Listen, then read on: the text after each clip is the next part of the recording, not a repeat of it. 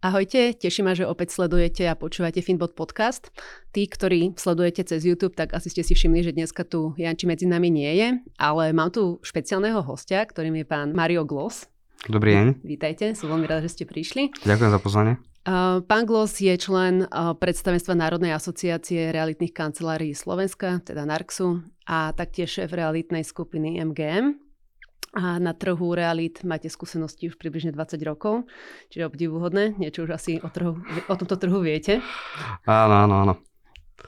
Ja by som hneď na začiatku rada vhúpla do takých otázok, ktoré určite zaujímajú ľudí. Teda tým, že máme takéhoto hostia, tak asi je zrejme, že témou budú nehnuteľnosti a nejaký vývoj e, hypotekárneho trhu. Myslím, že takmer každý už pocitil nejaký trend poklesu cien nehnuteľnosti. A čo je príčinou tohoto poklesu a ako vnímate možno trend do budúceho roku? Tak jednoznačnou príčinou je zraženie úrokových sadzieb na hypotékach, ktoré dneska nám vyleteli a vlastne dostali tí klienti takú studenú sprchu. A musím si ale povedať, že tie úrokové sadzby sú možno, že trošku vyššie teraz, ale zdravá úroková sadzba je niekde okolo 3-4%, takže budeme si musieť len na toto zvyknúť. No a tým pádom veľa klientov odkladá rozhodnutie, alebo im to jednoducho finančne nevychádza z pohľadu ich príjmu a tým pádom buď čakajú, alebo hľadajú nejakú inú alternatívu a to inou alternatívou e, sú práve dneska staršie nehnuteľnosti oproti novostavbám, ktoré e, týmto e, trendom spôsobeným hypotékami začali lacnieť, hej? lebo vlastne staršie nehnuteľnosti vyrástli alebo sa vyšplhali po chrbte novostavieb a častokrát tam ten rozdiel cenový bol úplne minimálny hlavne v nejakých lokalitách alebo v regiónoch. To znamená, že nebolo nič dostupné, no tak starý byt sa predával za takú cenu ako novostavba. Jedinú takú konkurenčnú výhodu, ktorú mal, bolo proste to, že bol hneď k dispozícii. Čiže keď človek potreboval bývať, tak nemohol si dovoliť čakať 2 roky, tak išiel do starej nehnuteľnosti a tým pádom a tie ceny a, sa dorovnali cenám novostavieb a skokovo rástli. Čiže toto je taký hlavný dôvod a prečo teraz vlastne dá sa povedať, že sa redukuje tá cena a nastáva tá, mm, to zníženie niekde na úrovni 20-25%. My sa vraciame ako keby do roku 2021 alebo a predpokladáme, že tie staršie nehnuteľnosti sa môžu vrátiť na cenovú úroveň do roku 2020. A toto bude úplne v poriadku z toho hľadiska, že nejaký dlhodobý priemerný raz hodnoty e, nehnuteľnosti na svete je 6%. No a my kebyže si to teraz ideme do minulosti a ideme si to zrátať e, za tie obdobia, kedy sme vôbec nerastli, tak v podstate nám to vychádza tak, že cena, ktorá je v roku 2020, e, v tom období je v podstate úplne, úplne v rámci tých tabuliek a tých všeobecných štatistík obvykla. To znamená, že keď sa bavíme, že budeme niekedy v roku 24, 25, tak predpokladáme nejaký 30-percentný rast oproti cene v roku 2020 nehnuteľnosti a to, to je vlastne tá odpoveď, že ako sa asi ceny nehnuteľnosti na Slovensku budú vyvíjať v najbližšom období. Dobre, vy ste spomenuli, že jedným z hlavných faktorov je zmena úrokových sadzieb na hypotékach.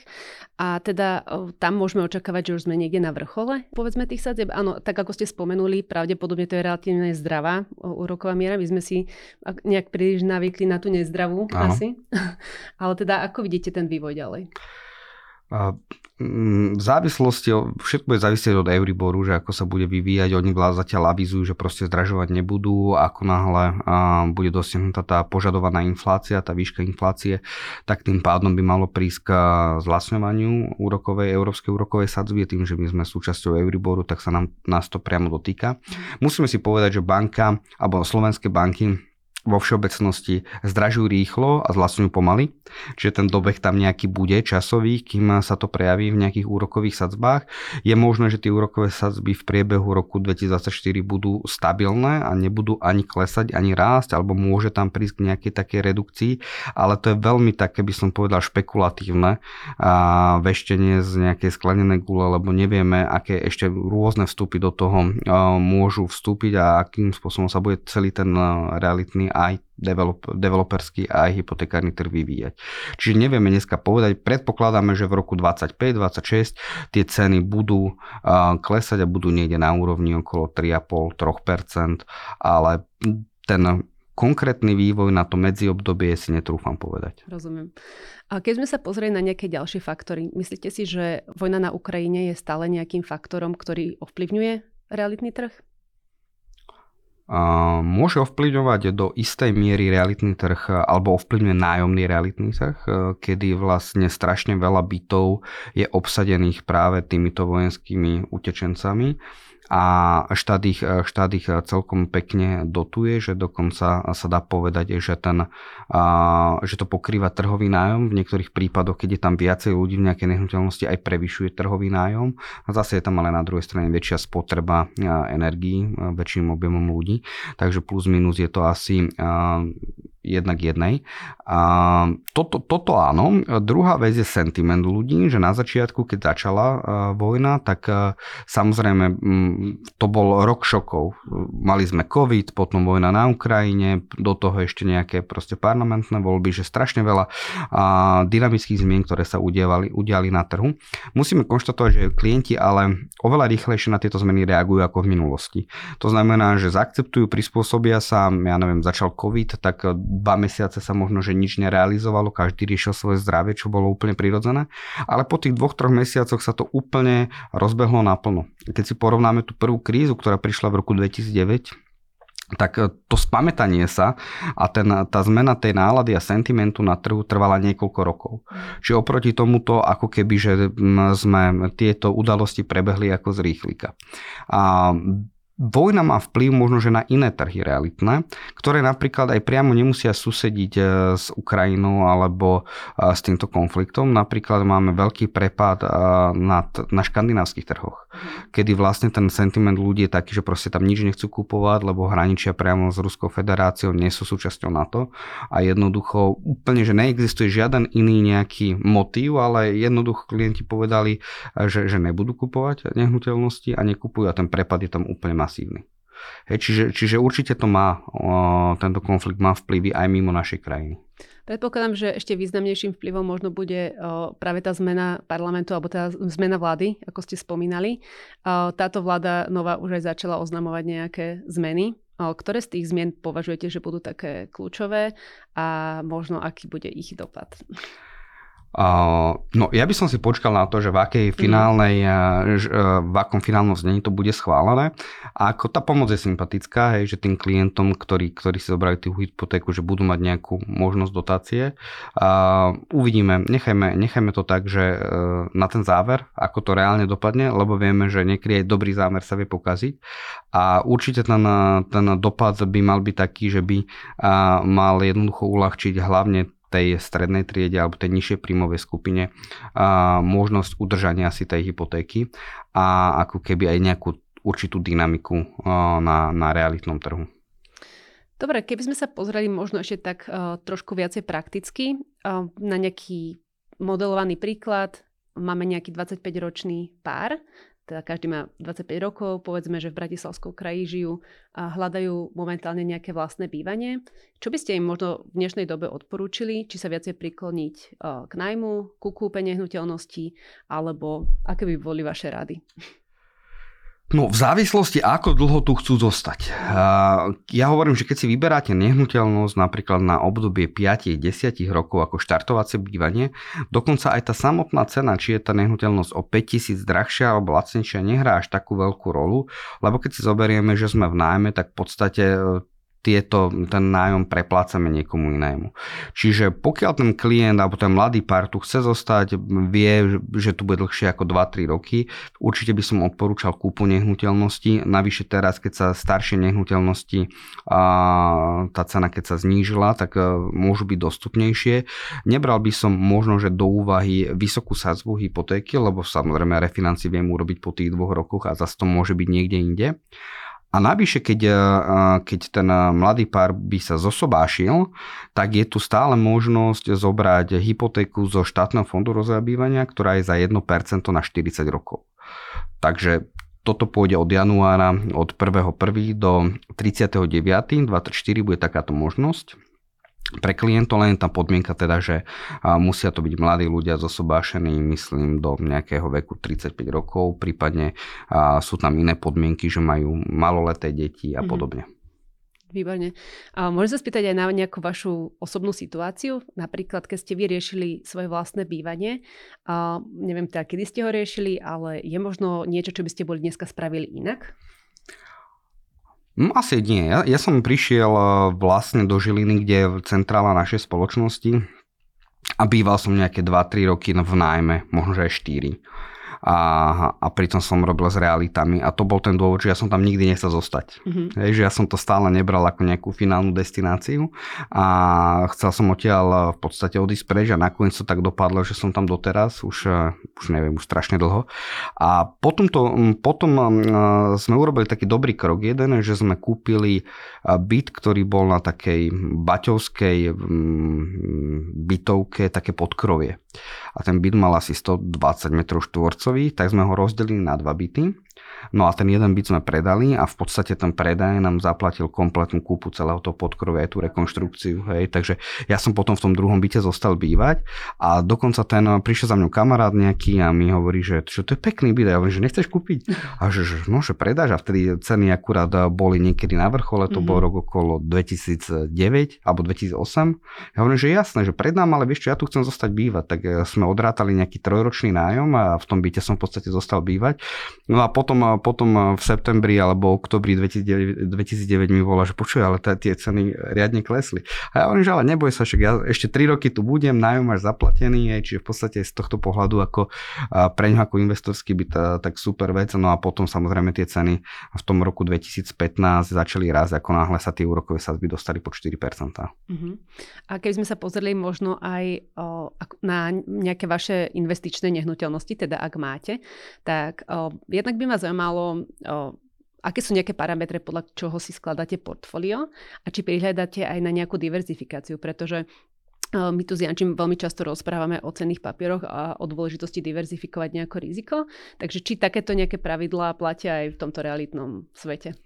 Určite áno, závisí to e, od toho, aký som investor. Či som konzervatívny, či, či som ochotný viacej riskovať. A v každom prípade by som pre možno, že nových investorov odporúčal nakupovať lokalit, nehnuteľnosti v lokalitách, kde pôsobím a ktoré mám zmapované, kde viem byť, ja neviem, do nejakých 20 minút, keď sa pokazí niečo, vymeniť žiarovku, opraviť práčku a podobne. Čiže veľmi dôležitá je lokalita. Mali by sme vylúčiť vylúčené lokality, to je taká pekná veta, že proste niektoré lokality, ktoré nie sú vhodné.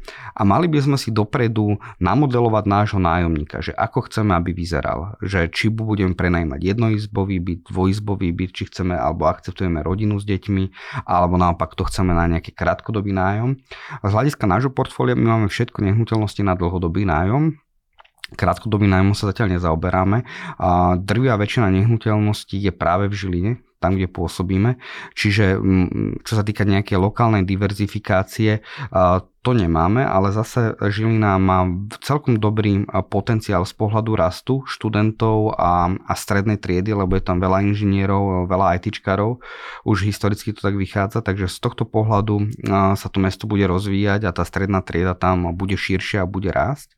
No a z hľadiska štruktúry nehnuteľností určite sú vhodné na začiatku asi byty, ktoré, ktoré sú aj dobre likvidné, dajú sa zobrať na hypotéku, dá sa tam využiť nejaké pákové financovanie a v rámci našej diverzifikácie my to máme tak rozdelené, že máme nejaké teda rezidenčné nehnuteľnosti a nejaké komerčné nehnuteľnosti a viac menej táto diverzifikácia je postačujúca. Čiže o, diverzifikujete pravdepodobne iba v rámci realitného trhu alebo máte, ste zastancom aj diverzifikácie možno aj do cených papierov? Um, ja osobne som zástancom, že, že, že chcem to mať všetko pod kontrolou a chcem mm-hmm. tomu naplno rozumieť, čiže to, to je proste možno, že neúplne vhodné do tohto konceptu. to ale je, to hľadáme úprimnosť. Áno, áno, takže, takže ja cené, cené papiere nemám. Mal som nejaké dlhopisy, realitné fondy, a, ale dá sa povedať, že asi 2-3 roky sme to všetko pustili a išli sme do vytvorenia väčšieho nášho portfólia a pribrali sme ďalších investorov, nejakých, eh, my to tak pekne voláme, že kvalifikovaných investorov. A tým, že predávame veľa novostavieb, tak my v podstate vieme vieme urobiť v rámci presailu veľmi dobré podmienky sami pre seba na kúpu nehnuteľnosti a buď ich potom exitujeme, alebo jednoducho ich nechávame na dlhodobý prenájom. Čiže uh, tam je tá naša výhoda, že sme veľmi blízko toho a vieme si vyjednať dobré podmienky. A možno, že aj to je taká všeobecná rada, že keď e, klienti chcú investovať do nehnuteľnosti, tak strašne dôležitý je ten vstup že, že za akú cenu tú nehnuteľnosť dokáže nadobudnúť, lebo keď ju nadobudnem za vysokú cenu, tak ten trh ma nemusí dobehnúť, ale pokiaľ kúpim naozaj o 10-15% lacnejšie ako je trh a dneska tá doba tomuto pravdepodobne bude prijať, tak tým pádom, aj keď e, je nejaký prepad e, na realitnom trhu, tak pre mňa to vlastne nič neznamená, lebo som dobre nakúpil. Výborne. Ja by som sa rada spýtala ešte na takú trošku inú oblasť. Tým, že sa snažíme v rámci Finbota budovať finančnú gramotnosť, tak veľmi často musíme čerpať do literatúry nejakých amerických autorov, pretože tej slovenskej literatúry je stále pomerne málo. A veľmi často sa tam spomína nejaké odporúčanie vziať si napríklad hypotéku s 20 30 ročnou fixáciou. Chcem spýtať, prečo takáto možnosť nie je na Slovensku dostupná a keby bola, bola by vôbec výhodná? Zase to vychádza z toho charakteru uh, toho, toho investora. A hypotéka na dlhé obdobie, napríklad tá šeferba hypotéka je presne takáto, je s výborným úrokom, a je tam viazanosť e, až 40 rokov, že sa vám tie podmienky nezmenia. Ono je to extrémne výhodné e, v tom momente, keď vy máte nájomníka, viete za koľko prenajímate a máte vlastne to fixnuté, poviem príklad, na 4-5%, ten nájomný trh vám dokáže generovať 7-8%, tak v tomto momente vy viete, že 4% na cudzích zdrojoch zarábate dlhodobo a nemusíte nič riešiť. Na druhej strane, každá minca má dve strany a tá, a tá nevýhodnosť eh, alebo tie zhoršené podmienky vyplývajú z toho, že na začiatku preplácate uh, väčšiu časť úroku a potom, kebyže chcete um, takúto hypotéku refinancovať v budúcnosti, tak jednoducho preplatíte trochu viacej. Mm-hmm. Ale na Slovensku vo všeobnosti chýba veľa, veľa takých úverových alebo bankových produktov. To mi nahrávate na ďalšiu otázku, pretože nedávno sme sa s Jančím venovali téme reverzných hypoték a po- pozerali sme sa na nejaké západné krajiny, v ktorých o, tieto hypotéky sú dostupné. Mm-hmm. Na Slovensku chýbajú. Myslíte si, že by to bol dobrý nástroj pre Slovákov?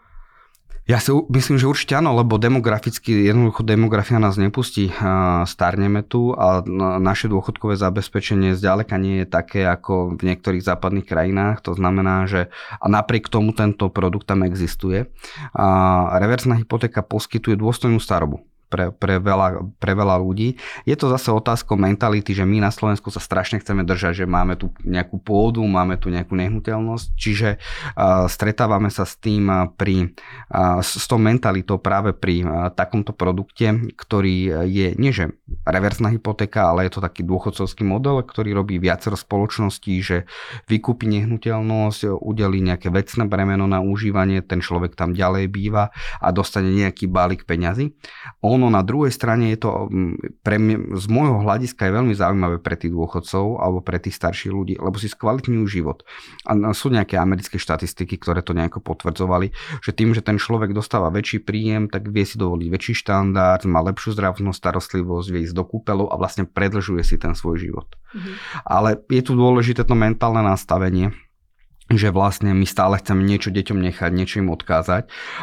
V zahraničí možno, že je to to, aktívno, to aktívum, tá vysoká škola, proste to, že financujete to dieťa počas nejakého obdobia a už potom prirodzene na záver nič neočakáva.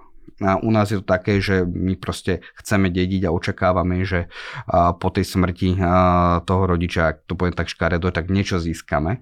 A toto je možno, že škoda, ale čo sa týka tých, e, toho myslenia, tak to, to sú generácie ľudí, ktoré jednoducho sa nedajú zmeniť lusnutím prsta. My sme, máme tu slobodný trh veľmi krátko, hej, čiže keď to porovnávame sa s tými západnými krajinami, ktoré fungujú 300, 400 rokov, tak jednoducho ten vývoj nevieme, nevieme preskočiť. Pre mňa je zaujímavé to, že čo by väčšina ľudí vnímala ako nevýhodu, to je to neposnutie dedičstva ďalej. Ja vnímam ako veľkú výhodu, pretože v rámci nejakej rodiny širšej som bola svetkami nejakých hádok pri roztržok pri tom dedičskom konaní, ale Naopak, mne sa práve páčilo mať možno vyplatenú nehnuteľnosť za svojho života a ten majetok by som vlastne ešte za svojho života vedela rozumne možno nejako rozdeliť. Vlastne by som mala to dedičstvo ešte viacej pod kontrolou. Určite, je, e, súhlasím s vami a navyše aj napríklad daň, hej, že otázka, ako budú dane z, z dedických konaní alebo z sa do budúcnosti, ale napríklad daň za predaja nehnuteľnosti nie je, respektíve daj z príjmu z predaja nehnuteľnosti je do 5 rokov po vlastníctve je oslobodená. To znamená, že keď vlastním tú nehnuteľnosť dlhodobo, čo asi vlastním, keďže v nej bývam celý život, tak neplatím žiadnu daň. Takže dokážem na druhej strane ešte aj viacej, možno že tým a, svojim potomkom odozdať. Ešte je taký zaujímavý ďalší trend a to sú že viacgeneračné hypotéky celé Švajčiarsko na tom funguje, Holandsko, Belgicko, lebo tie ceny nehnuteľnosti sú jednoducho tak vysoké, že keď sa ten klient skoruje, tak jemu e, neví, nemá možnosť si zobrať tú hypotéku z toho pohľadu, že tá splátka je naozaj veľká. Ako náhle sa rozloží do dlhšieho časového horizontu, tak už zase aj ten vývoj e, hodnoty nehnuteľnosti svetový nám hovorí, že v nejakom čase tá nehnuteľnosť ako keby dobehne tú cenu uh, samotnej hypotéky. A poviem príklad, že keď ste kúpili v Cúrichu byt pred uh, 12 rokmi za 300-400 tisíc eur, uh, tak dneska ten byt má hodnotu možno 1,5 milióna, ale váš zostatok na hypotéky je 200 tisíc. Čiže z tohto pohľadu je to ako keby zanedbateľná čiastka a kebyže chcete riešiť aj refinanc alebo kúpiť inú nehnuteľnosť, tak už máte vytvorený veľmi pekný vankúš. Určite áno. A vy ste taký pomerne asi aktívny človek, predpokladám, pretože viem, že ste aj autorom knihy, aj autorom zaujímavého projektu, ktorý sa nazýva Realitný vodičák.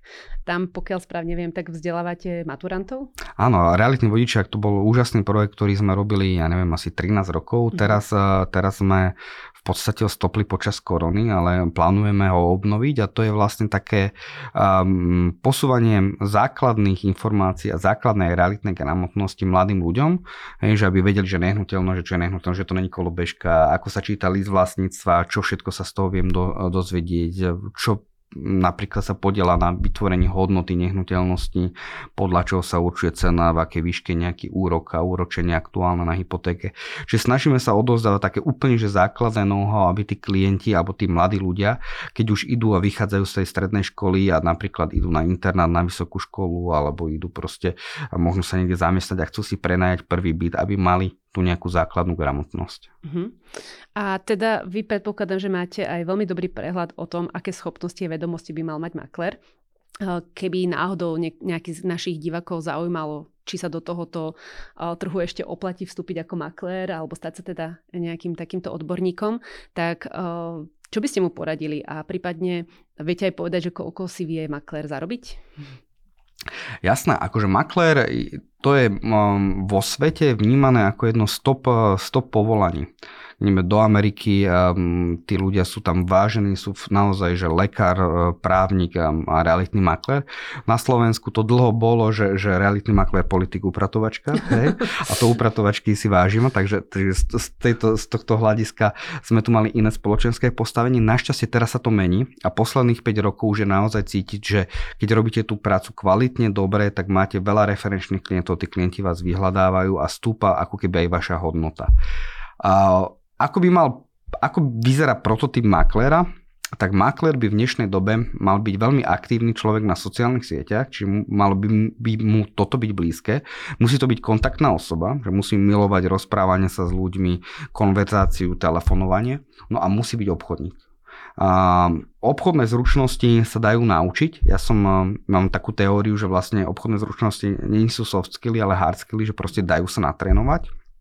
No a potom to všetko ostatné, čo vlastne tvorí ako keby uh, to vnútro tej služby, či už je to nejaký marketing, či už je to um, 3D obliadka nehnuteľnosti, osobný branding, a kúpne zmluvy, advokátska nejaká kontrola zmluv, respektíve katastrálny servis. Toto všetko už dobré realitné kancelárie majú outsourcované. Hej, čiže vlastne ten maklér nepotrebuje byť homestager, nepotrebuje vedieť robiť že brutálne pekné fotky a upravovať ich potom, robiť postprodukciu pol dňa. A na toto všetko už sú vlastne nástroje a väčšinou ľudia, ktorí to vedia urobiť lepšie ako ten realitný maklér. Čiže realitný maklér musí mať za mňa obrovskú energiu, chuť komunikovať s ľuďmi a mať aspoň základné nejaké obchodné zručnosti na začiatku. No a čo sa týka nejakého príjmu, je to v závislosti od toho, v ktorej možno, že pôsobí lokalite a, a aký objem e, dokáže obslúžiť. Naši najlepší makléri majú príjem niekde na úrovni alebo výšku provízií, ktoré urobia pre spoločnosť niekde na úrovni až 200 tisíc eur ročne. Čo už je dosť, keď si zoberieme na, na second-handové nehnuteľnosti. Ten priemer je napríklad v Bratislave oveľa nižší. Je niekde možno, že na úrovni okolo 70-80 tisíc eur.